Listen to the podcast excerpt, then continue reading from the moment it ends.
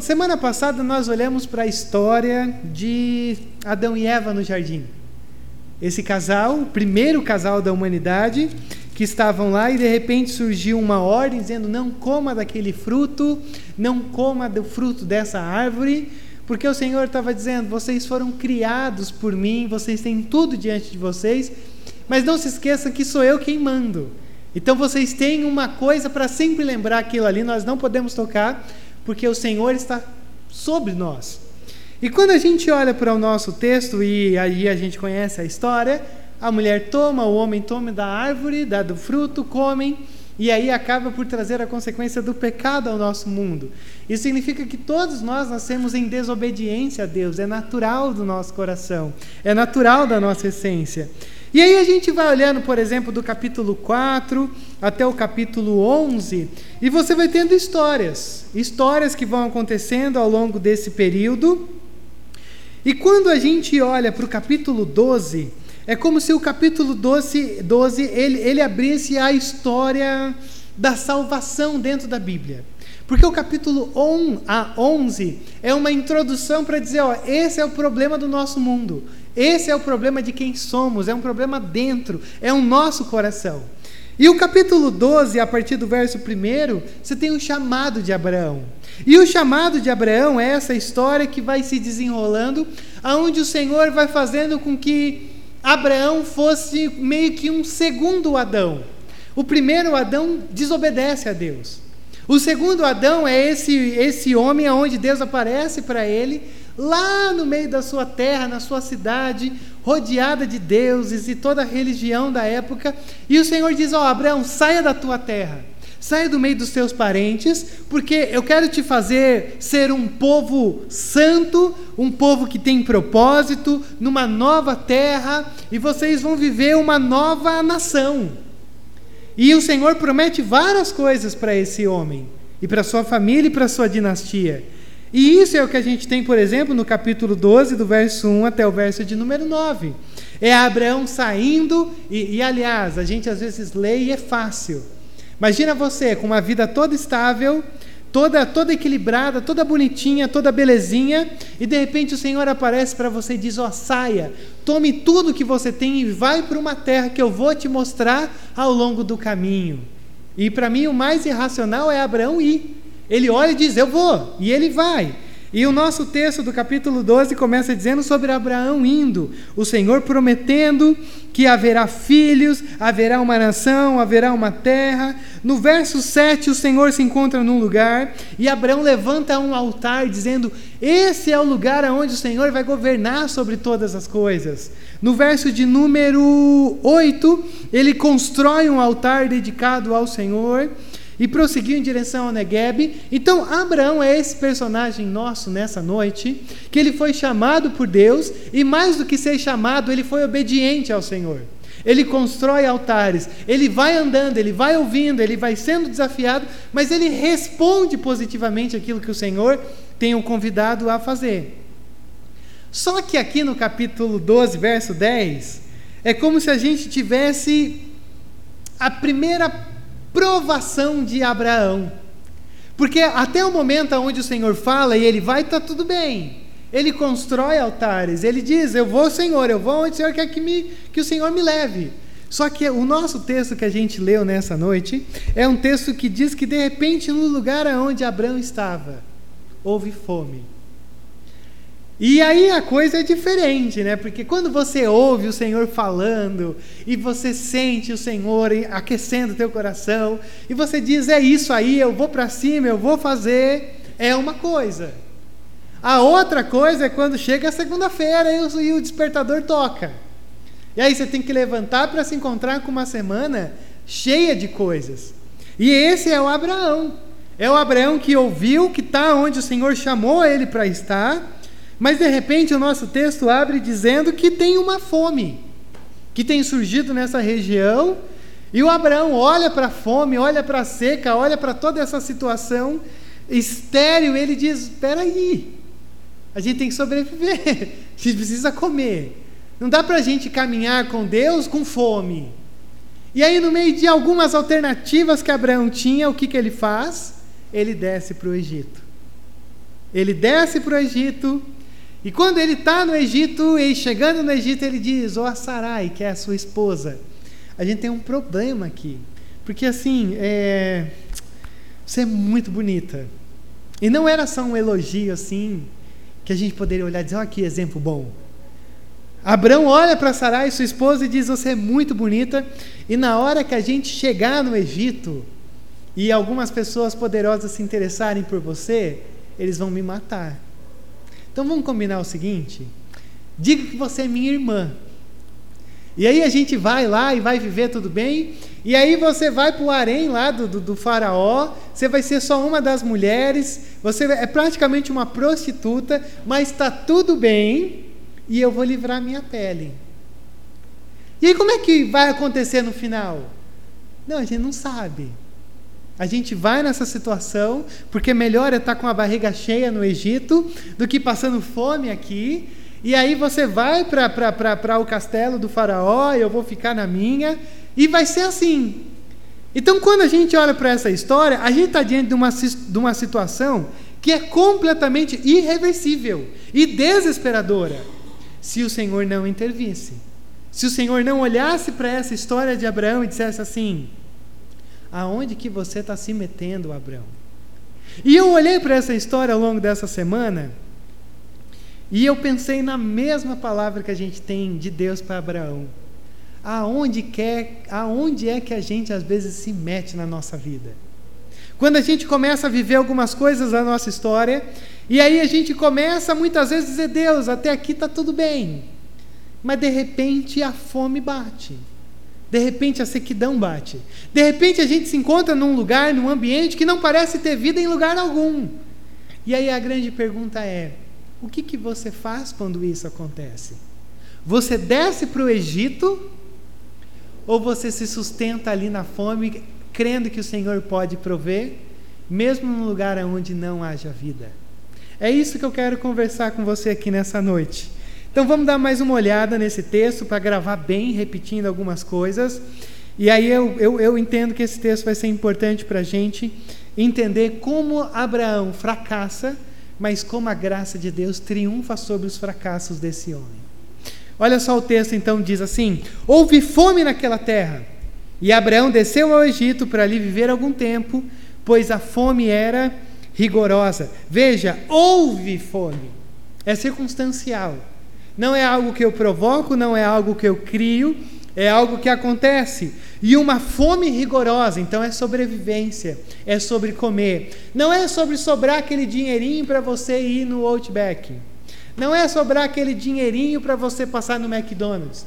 É sobrevivência, é passar fome, é deixar de viver. É algo desesperador. E aí ele desce, ele responde. Por quê? Porque ele quer viver algum tempo ali no Egito, para conseguir sobreviver talvez a esse tempo.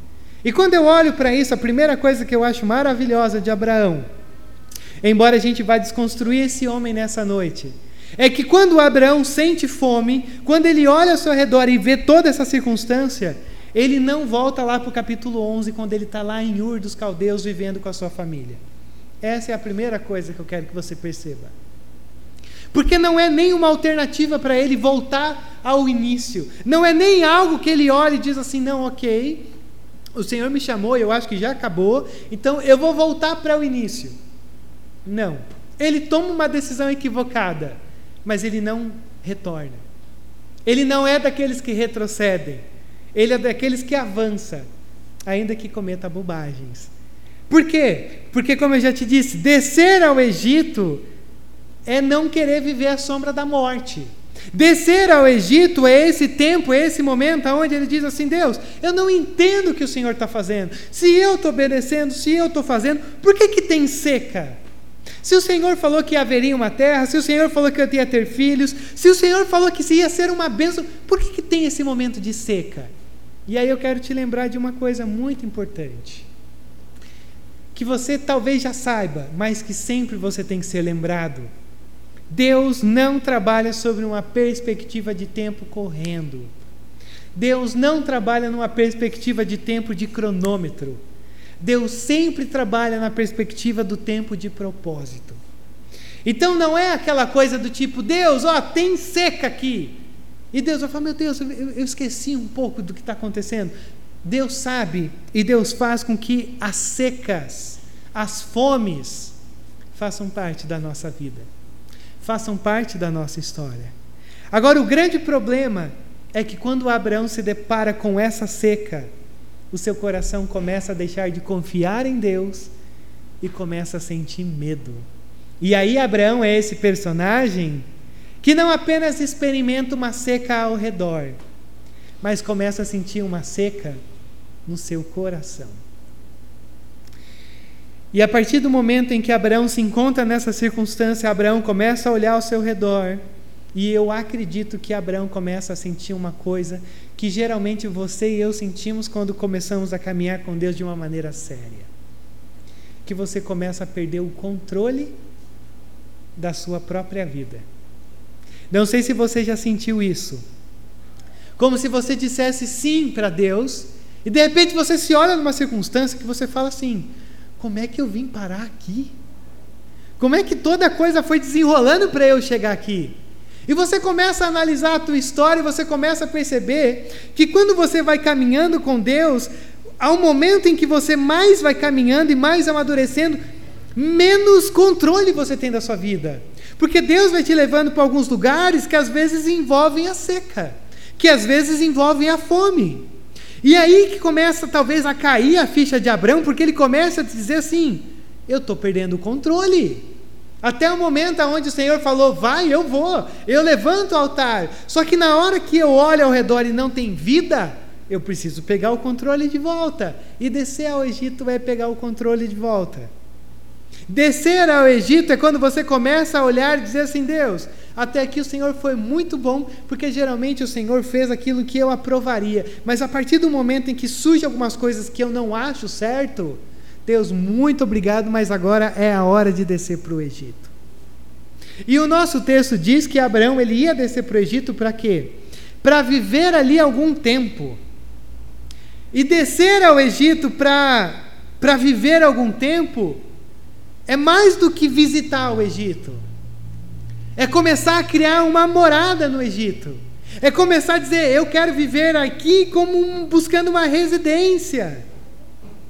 Então, talvez na mente de Abraão ele dissesse assim: pode ser que a gente passe algum tempo esperando as coisas melhorarem. Mas o que Abraão não sabia é que não se trata das coisas melhorarem.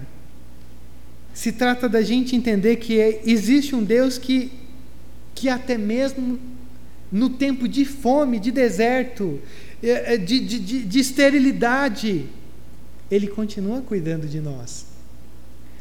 E eu pergunto isso para você nessa noite. Quando você olha para esses momentos que você está seco, por fora para dentro, você consegue ainda acreditar que Deus está cuidando?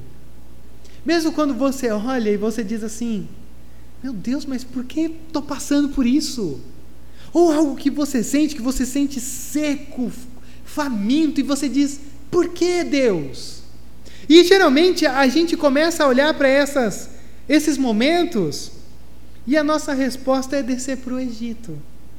É tentar tomar o rumo das nossas vidas na nossa mão. E qual seria talvez a alternativa? Se eu fosse Abraão, porque é fácil a gente olhar para o texto, mas eu quero ver a gente entrar nesse texto, eu ia chegar para Deus e ia dizer assim: Deus, e agora? É, é isso mesmo? E você já parou para pensar que talvez o contrário da gente descer no Egito é a gente ter uma vida de oração? E o pior de tudo isso é que você já imaginou que uma das coisas que talvez a gente mais fracassa é em ter uma vida em nossas uma vida de oração? Porque geralmente a gente a gente não quer dizer, Senhor, eu abro meu coração, é isso que eu sinto, é isso que eu vejo, é isso que que eu sinto desejo. E é difícil a gente terminar a nossa oração dizendo assim: Mas Deus, ó, tudo isso é o que eu gostaria, mas seja feita a tua vontade. Deus, ó, aqui está o que eu sinto que eu preciso, mas ó, o controle está nas tuas mãos. Vamos ser sinceros, é muito mais fácil a gente descer para o Egito. É muito mais fácil a gente tentar pegar a vida nas nossas mãos e dizer aqui, ó, Senhor, até aqui o Senhor foi bom, mas a partir desse momento pode deixar comigo, porque agora é, é o Egito que eu vou. Então, tempos de fome, tempos de seca, todos esses tempos que a gente passa e experimenta ao longo da nossa jornada, geralmente revelam o que está no nosso coração. E por mais que Abraão era esse personagem que diz eu vou, mas nesse primeiro teste ele cai, porque ele olha para esse tempo e diz: eu acho que Deus não consegue prover num lugar onde não aparece ter vida. Então eu quero que você veja uma coisa. Semana passada eu te disse Adão e Eva, o primeiro Adão caiu diante da provação do fruto. E hoje, o segundo Adão, que é Deus recriando a história mais e mais vezes, também cai diante não de um fruto, mas de uma seca. Porque é sobre nós. Nós caímos diante da seca. Nós não recorremos a Deus. Geralmente a gente tenta descer para o Egito. Agora, o grande problema do Egito é que ele parece ter uma ideia muito boa, parece vender uma coisa boa para a gente, parece que a gente tomou o controle da nossa vida, só que a coisa desanda. E é aí que acontece o desenrolar do verso 11. Quando estava chegando ao Egito, disse a Sarai, sua mulher: Bem sei que você é bonita. Quando os egípcios a virem, dirão: Essa é a mulher dele, e me matarão. Mas deixarão você viva Diga que é minha irmã, para que me tratem bem por amor a você, e minha vida seja poupada por sua causa. Eu já disse para você, havia um costume nessa época, segundo alguns documentos, que se você fosse procurar a residência numa outra nação, tinha um preço. Se você é marido, era tua esposa. Se você fosse irmão de uma mulher, era tua irmã que ia ser dada em troca. Então havia essa dinâmica. Agora, o grande problema é que da irmã para o irmão, tudo bem. Agora, do marido para a mulher, o marido ia morrer. E Abraão sabe disso. Por isso que Abraão olha e diz para ela: oh, Eu tenho um plano. Eu tenho um elogio, mas eu tenho um plano. Você é bonita. E eles vão querer casar com você. E querer casar com você, ou ter você ali dentro do palácio disponível para o faraó, é, significa que eu vou morrer e eu não quero morrer. Muito pelo contrário, eu quero que a gente viva junto. Então faça o seguinte: você é minha irmã. Só que se você conhece a história, Sarai era irmã de, de Abraão? Sarai era meia irmã de Abraão. Meia. Não total. Era meia. E aí a gente começa a se perguntar: mas e aí? Então não é bem uma mentira. É aquele jeitinho brasileiro, sabe? Já contei essa história para vocês, né? Quando, há anos e anos atrás, lá em Pedrinhas Paulista, uh, alguém ligou no telefone uh, fixo perguntando da minha mãe. E aí eu, nesse processo de, de caminhar com Deus, falei assim: eu não posso mentir. Aí eu, a pessoa ligou e falou: sua mãe está aí? Está na sua casa? Aí eu virei para minha mãe e falei assim: vai lá para a calçada. Muito inteligente. Vai para a calçada. Ela foi para a calçada. Falei, ela não está em casa, mas ela está na calçada. Genial. O problema é que é uma meia verdade, porque ela estava, mas eu manipulei. E o que está acontecendo aqui é a mesma coisa. Não, ela é minha, minha irmã, mas a gente é casado. Esse detalhe a gente pula. E aí eu pergunto para você: será que às vezes as nossas meias verdades não são as que mais destroem a gente? Porque a gente às vezes fala assim: não, não, não, mentir, mentir assim, eu não, não faço isso. Mas e as meias verdades que a gente vai contando, que a gente vai inventando para criar uma coisa? E aí que a gente olha para esse texto e aí as pessoas dividem opinião. Algumas pessoas dizem que Abraão, quando ele toma essa decisão, ele fez com o coração partido. Ele diz assim: ó, eu vou ter que pagar esse preço, mas ó, eu amo você e eu estou sofrendo. Algumas pessoas dizem isso. Algumas pessoas dizem que não. Alguns dizem assim: não. O que aconteceu aqui com Abraão é o seguinte: ele foi mais motivado pelo medo do que pela missão de Deus.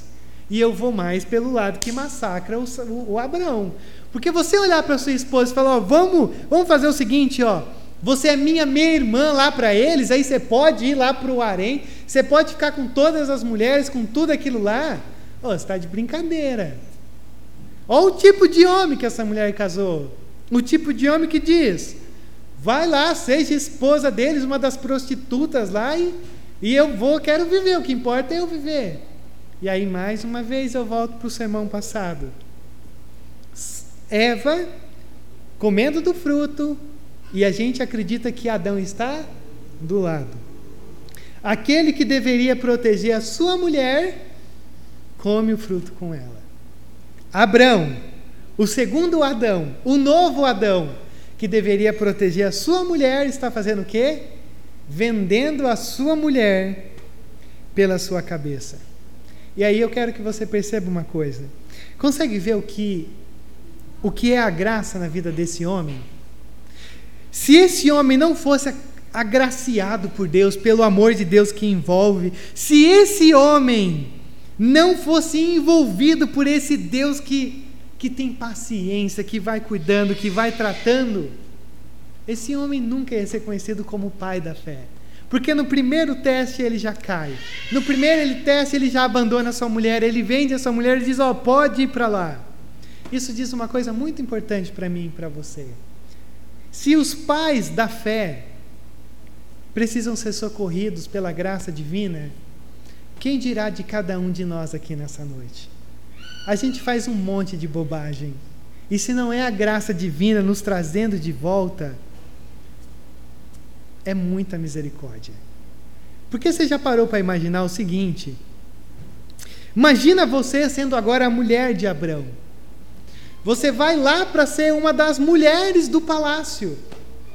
E de repente você olha para a sua história e fala assim: Meu Deus do céu, mas agora que caiu a ficha, o meu marido me vendeu para esse lugar para viver. E eu sou mais um produto de tudo isso. Consegue imaginar o que essa mulher está sentindo? O meu marido me deixou para sobreviver. E quando eu olho para isso, eu percebo outra coisa também. Consegue ver o quanto que esse livro ele é verdadeiro? Porque se fosse eu escrevendo a história desse homem Abraão, conhecido como pai da fé, eu jamais colocaria esse relato. Eu jamais diria que o pai da fé vendeu a mulher para sobreviver. E o que é mais fantástico de tudo isso é que isso só mostra o quanto que, que esse é um livro não sobre os personagens, não sobre Abraão, mas sobre o que Deus pode fazer com esses homens. E olha só o que, que diz o verso 14. Quando Abraão chegou ao Egito, viram os discípulos que Sarai era uma mulher muito bonita. Vendo-a, os homens da corte do faraó elogiaram diante do faraó, e ela foi levada ao palácio. E ele tratou bem Abraão por causa dela. E Abraão recebeu ovelhas, bois, jumentos, jumentas, servos e servas e camelos. Olha isso. Ele vendeu a mulher, entregou a mulher para sobreviver, e o texto ainda diz que ele foi abençoado. Ovelhas, bois, jumentos, jumentos, servos, servos e camelos. Eu fico imaginando essa mulher. Eu não sei se ela soube disso.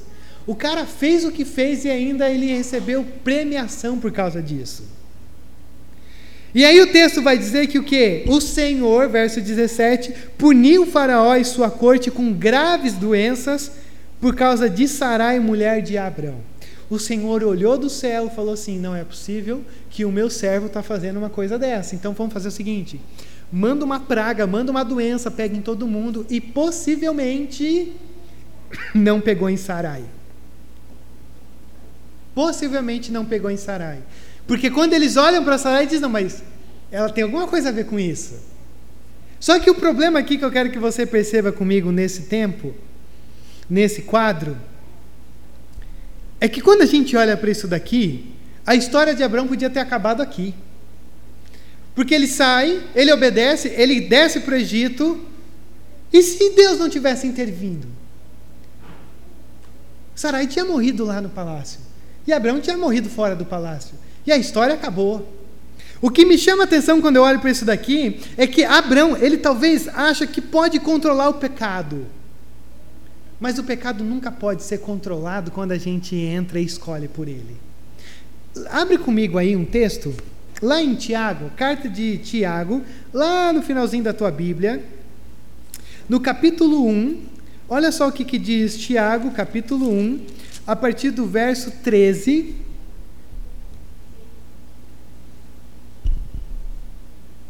Tiago, capítulo 1, a partir do verso 13, veja só como Tiago, ele é cirúrgico em descrever como o pecado funciona na nossa vida. Tiago, capítulo 1, verso 13. Quando alguém for tentado a descer ao Egito, jamais deverá dizer: Estou sendo tentado por Deus. Pois Deus não pode ser tentado pelo mal e a ninguém tenta. Cada um, porém, é tentado pelo próprio mau desejo, por aquilo que habita no nosso coração, sendo por esse arrastado e seduzido. Então, esse desejo, tendo concebido, dá à luz o pecado, e o pecado, após ter sido consumado, gera a morte. Veja o que a gente tem aqui. Tiago olha e diz assim: dentro de você existe esse anseio desregulado. Você, você sente o desejo, você é seduzido por algo contrário a Deus por aquilo que talvez você diga, é isso que vai me dar o prazer que eu preciso. E aí você assume o controle. A partir do momento em que você assume o controle, ele diz: você é arrastado, seduzido, você só tem olhos para aquilo. Você perdeu o controle. Então esse desejo começa a dar a luz ao pecado, e do pecado começa a ser consumado e gera morte. Ou seja, no caso de Abraão, essa é uma história que diz que se o Senhor não intervisse e dissesse assim: vou mandar uma praga, vou trazer de volta, a história tinha acabado. E o que, que isso significa para mim e para você? O pecado, ele nunca te deixa no mesmo lugar que ele começa. O pecado, ele sempre ele sempre começa com uma coisa pequena. Mas ele ele nunca te deixa no mesmo estágio ele sempre te carrega para a morte.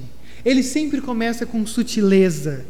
E às vezes a gente acha que consegue controlar, mas o pecado na nossa vida, ele, quando a gente abre as portas, ele não pode ser controlado. Então o pecado ele nunca compensa. Descer ao Egito como uma maneira de satisfazer a minha alma, de conduzir, de controlar a minha história, nunca vale a pena. Parece ser sábio, mas no final da história, se o Senhor não intervém, a gente se perde completamente. Por quê? Por causa do medo.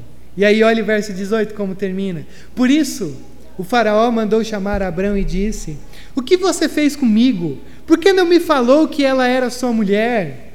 Porque disse que ela era sua irmã? Foi por isso que eu a tomei para ser minha mulher. Aí está sua mulher, tome-a e vá. E a seguir, o Faraó deu ordens para que providenciassem o necessário para que Abraão partisse com sua mulher e com tudo o que possuía. Veja que coisa maravilhosa. O que um homem é capaz de fazer e até onde Deus é capaz de ir por causa desse homem.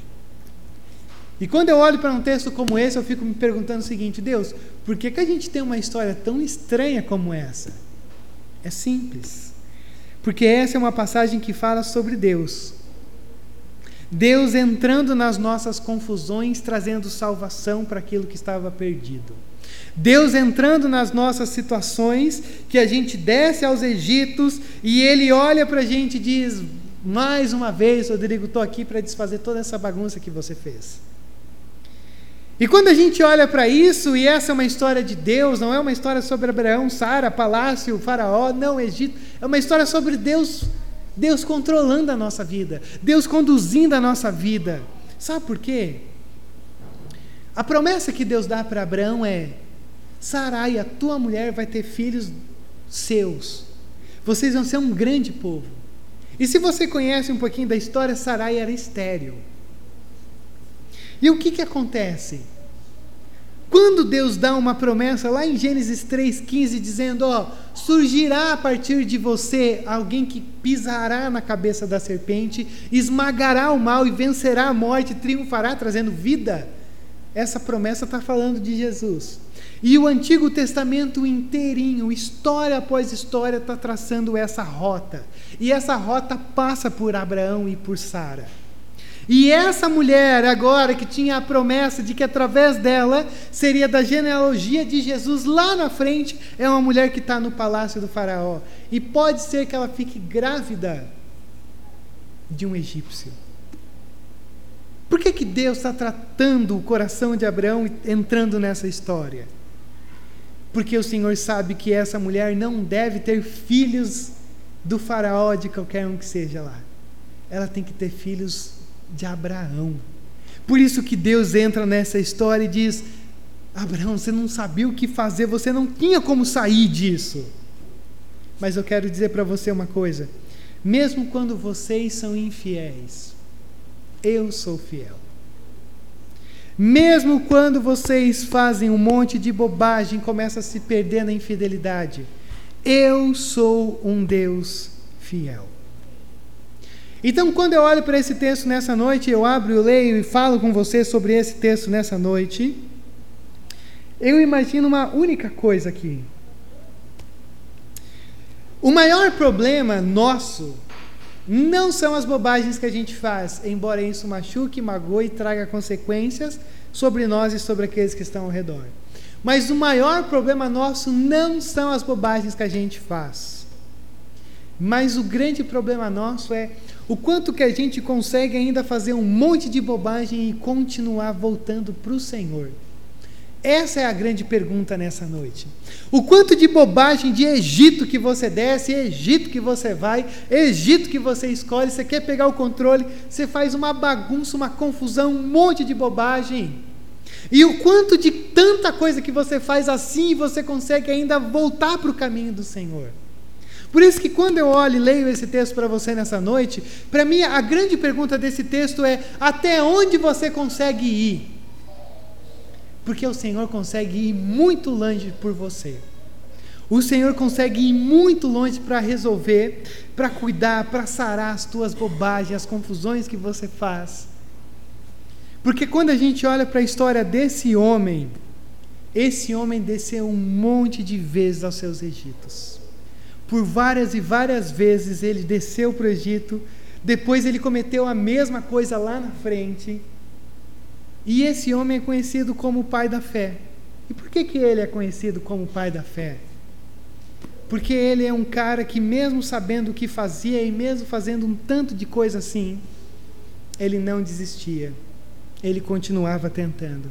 Ele acordava no dia de amanhã dizendo: Deus, eu já imagino tanto de coisa que eu vou fazer de errado, mas eu quero ir. Eu quero achar o caminho. Eu quero triunfar sobre esse caminho.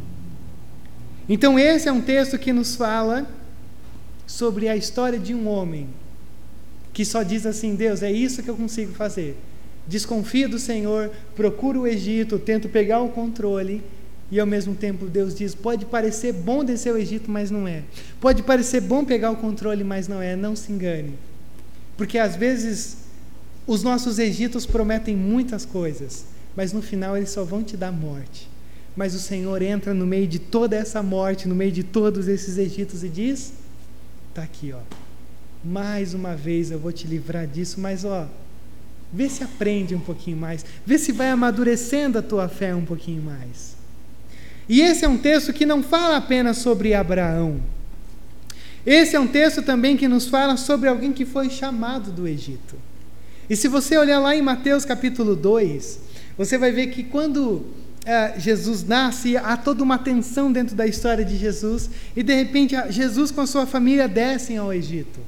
E ali é dada uma profecia que ele diz assim: o próprio Deus dizendo: Do Egito eu chamei o meu filho. Isso significa o quê? Que essa é uma história de o Senhor livrando Abraão do Egito, mas o Egito ainda estava no coração de Abraão. E quando o Senhor diz sobre essa história dentro da perspectiva de Jesus, o Senhor está dizendo: ó, eu consigo arrancar esse Egito aí do teu coração. Eu consigo arrancar essa desconfiança, essa incerteza do amor de Deus através da cruz. E quando Jesus está com os discípulos no Monte da Transfiguração, Jesus olha para os discípulos e diz: Eu preciso passar pelo Êxodo eu preciso sair do Egito. Eu preciso enfrentar o Egito. E o Egito é vencido pela cruz porque o Egito é esse lugar da nossa desconfiança.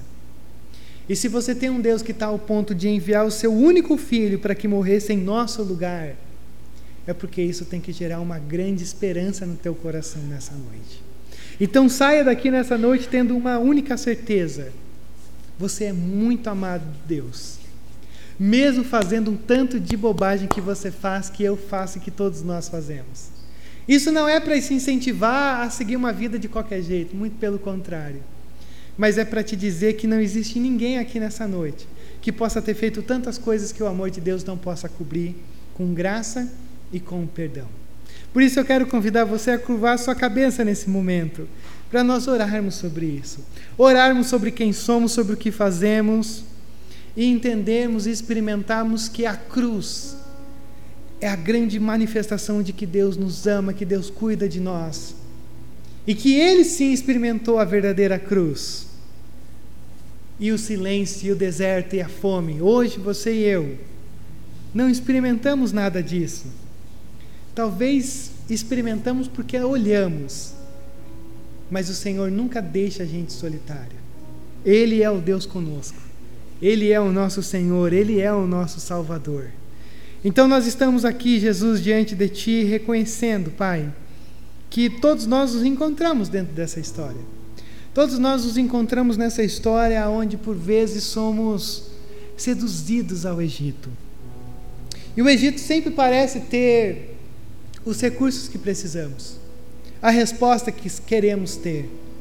Mas a grande verdade é que o Egito é uma grande falácia, Deus. O Egito é uma grande mentira, porque quando entramos nesse Egito, tudo aquilo que parecia bom começa a ser desconstruído e e se o Senhor não intervir na nossa história, a gente está perdido, Pai. Então a nossa oração nessa noite, Jesus, é que o Senhor intervenha nas nossas histórias nessa noite. E a partir dessa noite, Deus, há tantos Egitos, há tantas coisas que precisam ser superadas aqui. E a nossa oração, ó Pai, é para que o Senhor, através da cruz, nos traga uma nova esperança, uma nova experiência de perdão. Cure e nos sare todas as feridas, tudo aquilo que possa, Pai, trazer uma culpa tudo aquilo que possa trazer um peso, Jesus já foi cravado na cruz. E hoje no Senhor nós encontramos essa esperança. Então, Jesus, nós confessamos o quanto precisamos do Senhor. Confessamos o quanto precisamos do Senhor nos guiando para não descermos ou escolhermos os Egitos diariamente na nossa vida, mas escolhermos a cruz. Essa é a nossa oração. No nome de Jesus. Amém, Deus.